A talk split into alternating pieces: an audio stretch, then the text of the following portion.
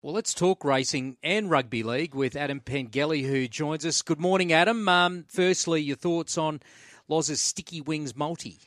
Morning, Ryan. Morning, boys. Um, I don't mind it this week, Loz. I think Zougotcha, obviously the form around her has been completely frank. She'll be extremely hard to beat. Anamoe, oh, I don't know about this uh, Anamoe tomorrow against Zaaki, this sort of match race, so to speak. It's going to be a fascinating contest, this George Main.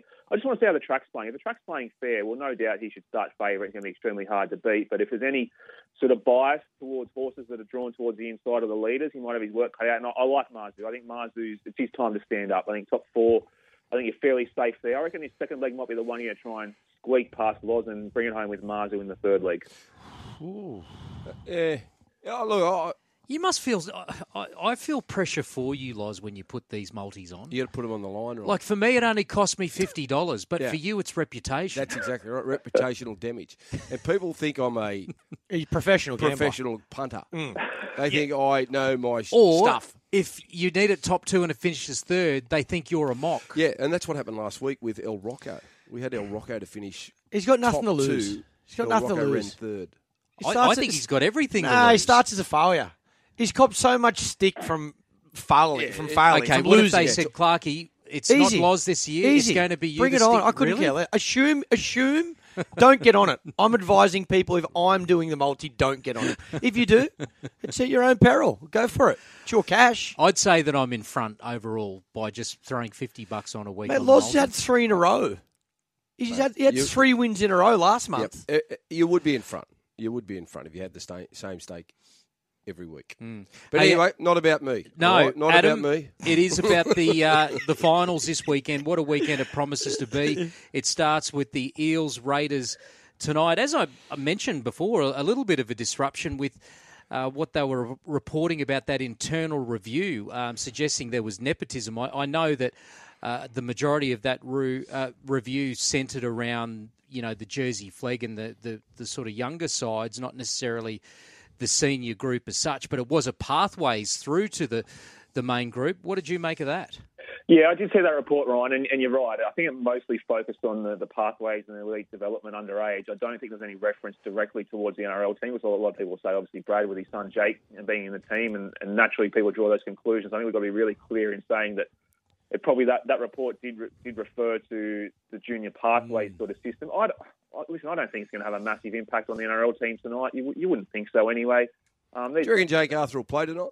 Yeah, I think he will, Loz. Yeah, I think he will. Um, I know he hasn't got a whole lot of game time in the last uh, the last few weeks. I had a few minutes off the bench there last week, but he, he's been part of that squad and part of that 17 for the majority of the year. And sometimes he's played a bigger role, other times he hasn't. And I suspect they probably need some sort of you know back option on, on the bench. Yeah, I'm, think, I'm thinking he mightn't mightn't play.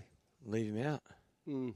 I, I, Nathan Brown, was? not yes. not, yeah. Not I, I think of, I think they might go with four forwards on the bench. Not because of this, though. No, I, I just think that more I thought about this game, and the they more the Raiders have the strength in the middle, mm. I, I, think they might go with Nathan Brown on the bench. Adam, th- th- there's always, I guess, people. Um, always speculate, you know, does the media does the media hold something like this and, and release it at a certain time? You, you've been in the media for long enough. How does it work from from your your perspective? As a journalist, had this story for for a month or two months and, and, and thought, you know what, I'm just going to hold this until, you know, the day before the Parramatta's biggest game of the year? Yeah, it's a very good question, Clarky. Um, if I'm being honest, a lot of the time the, the, the media will try and get maximum impact from a story. Yeah. Um, and that's all about releasing at timing. In this case, well, I, I didn't write the story, so I, I don't yeah. know what the circumstances around it were.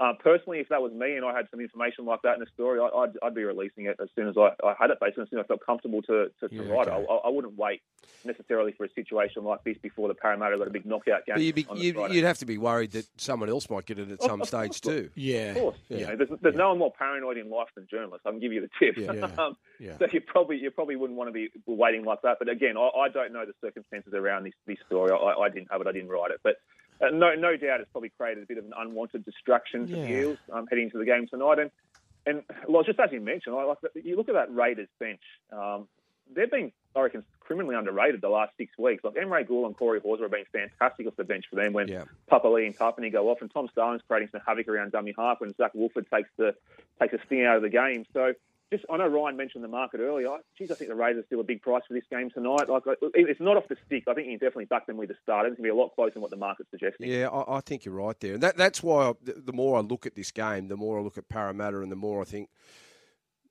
Brown might even start mm. um, and and push Matterson back to the bench, or bring Brown onto the bench because the Raiders' strength is not only their starting six but those four forwards that come on and they make an impact. And they lose Adam Elliott, but Ryan Sutton's a very good player, and mm. he's in the similar mould to Adam Elliott. And they play with freedom with the football. They offload, and that is my big worry with Parramatta. Do they? For me, the bigger the game, the the more they go into their shell. Yes, yeah. The more they go into their shell, I, I, I just want to see them go out there and just play. Don't worry about the the outcome. Just just go and play in the moment, and if there's an offload there to to to, to be had, do it because well, that's uh, their best chance of having success. Arthur earlier this week, Loz, he had his press conference, and he said something that I thought was really really telling. I thought it was a, a positive sign. He says. We've got to go out and win this game rather than going out, going out there not to lose. And if that's the message he sort of, oh, well, there you go. Players, yep.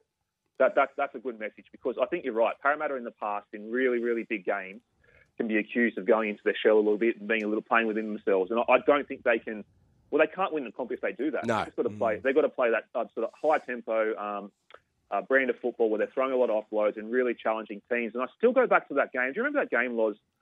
I think it was just after the Origin period, or midway through the against the Roosters. And that first half of football they played against the Roosters at CommBank Stadium was some of the best football I've seen this year. And that's what they're capable of doing. Um, they've just got to put it together for a couple of games now, don't they? Yep. What about Sharks, Rabbitohs, buddy? Who do you like? Yeah, I'm going to start with the Sharkies here, Clarky. Sharks, uh, with yeah, Loza. Rabbitohs were, fantastic last week against the Roosters. Such an emotional occasion, though. It's going to be a huge test for Jason Demetriou how he gets these teams to level their emotions out this weekend. And again, uh, like this game tonight, I look at the forward packs, and I just I think I think the Sharks got a very underrated forward pack and might have a bit of an edge through the middle there. You've got their bench as well. The Sharks bench is fantastic when you consider they've got the likes of um, Braden Hamlin-Uele on the bench there, um, Cameron McInnes, who I thought was outstanding last week. Uh, Teig Wilton has been a, a real fine this year, Andrew Fifita. And I think the loss of Tom Burgess, I know he can do some clumsy things on the field, is going to be a bit of a blow for the for the Rabbitohs. Again, if Latrell turns up in the form that we know Latrell can play in, well, then Sharks watch out. But oh, I know they played 93 minutes last week, but I think the Sharks have done enough to suggest they might be able to get past the Rabbitohs there tomorrow night. Yeah, I like the Sharks. I think it'll be uh, a, a, wonderful game. Mm. But I just think they've been underrated all year, the Sharkies. Yep. And I've probably fallen into that trap. I, I don't know whether they can win the comp, mm. but they finished second for a reason. And for me, it's been their ability to play as a 17 man unit, not rely on one or two players. Um, whereas South, you just know that if, if, if you can limit Latrell and Cody's impact, and, and, probably Cody more so than Latrell because I think Latrell feeds off off Cody and they're in good field position. They both come alive. Mm. Um, so I think if if the Sharks can control their forwards, control where Cody is, um, it'll give themselves every chance of winning. Yeah, Nicho Hynes has been fantastic, hasn't he, Loz? Like last week in a, in a beaten team, like he was absolutely outstanding. If he can show the same poise and control again, uh, I don't think there's any reason why the Sharks can't win. Again, I'm expecting a pretty close game, but I'm just going to side with the Sharks in a in a narrow one. Can you see Munster going to the Tigers? How about this? well, he's a dollar five to go to the Dolphins. yeah. One, one thing I will say is, uh, good on the Tigers for actually having a crack. Like yep. they, they they need some sort of signing just to change the narrative around the club. They need a circuit breaker. I highly doubt Munster's going to go to the Tigers, but the fact they're putting their hand up and saying, "Listen, we want to have a red hot crack," I, I applaud them for that. Uh, whether he goes there, I highly, highly doubt it. And I just I don't know if you guys noticed the narrative around Cameron and some of the some of his talk last week. I found really interesting. For the first time, I reckon, in a long time, he was he was quite on the record last week, sort of saying that he's got to start thinking about his partner and her yeah. family and back in Queensland. And I thought, oh well, I think we know which way this is going to be going, uh, don't we? So I, I, think the Storm are pushing, uh, facing an uphill battle to try and keep him. And I just think that language shift in the last week or two suggests that he's he's probably firming by the day to go back to Queensland and, and, play for the Dolphins in 2024. And surely environment plays a part because there's a number of Storm players going to the Dolphins. Of course, yeah. You know, I know a lot of people will say, well, the Dolphins are probably going to get flogged most games for the first couple of seasons. But if you know you're going into an environment where you're comfortable with a number of those players and, and, and potential combinations, perhaps. Surely that's a major factor also. Yep, Kaufusi, the Bromwich boys, Ryan, you're exactly right. And that would make it a lot easier for, for Cameron to make that transition to the Dolphins if he does go there in 2024. And, and again, the Dolphins, I know they're only a new franchise, but they desperately need that marquee player just to get, get on their books and help them attract other talent. So I'd imagine if Cameron's still on the market on November 1, hasn't made an official call on his future before then, I would say he's, uh, he's long odds to be still at the Storm. I I saw this uh, last night on the news, Adam. There's an inquiry into Keith Titmuss's death. Do you know much about that? Yeah, quite sad, Loz. Um, we probably knew this day was coming, but the coroner has opened an investigation into the circumstances of Keith Titmuss's death. He was the Manly player who passed away in the pre-season before last season in late 2020 after just a, a freak accident. Uh, apparently went into a, a, seizure and couldn't be revived. And this is this has sort of been going on for the best part of 18 months now. the family hasn't got any real answers around the reason for his death. So uh, police have started interviewing a lot of people involved with the Manly Club and everyone who was there on the day to try and find some answers. This will be a coronial inquest, a subject of a coronial inquest. So I'm just hoping for the family sake they can get some clarity and some finality on, on what caused Keith to pass away. But it's it's been such a a tragic story. Let's hope we can get some answers soon. Well, Adam, within the space of about 40 minutes, people get to see Anamoe and Zaaki go head to head, and then about 40 minutes later, you get to see the old boys Nature Strip and Eduardo go head to head once again. It, racing really doesn't get much better than it does on Saturday.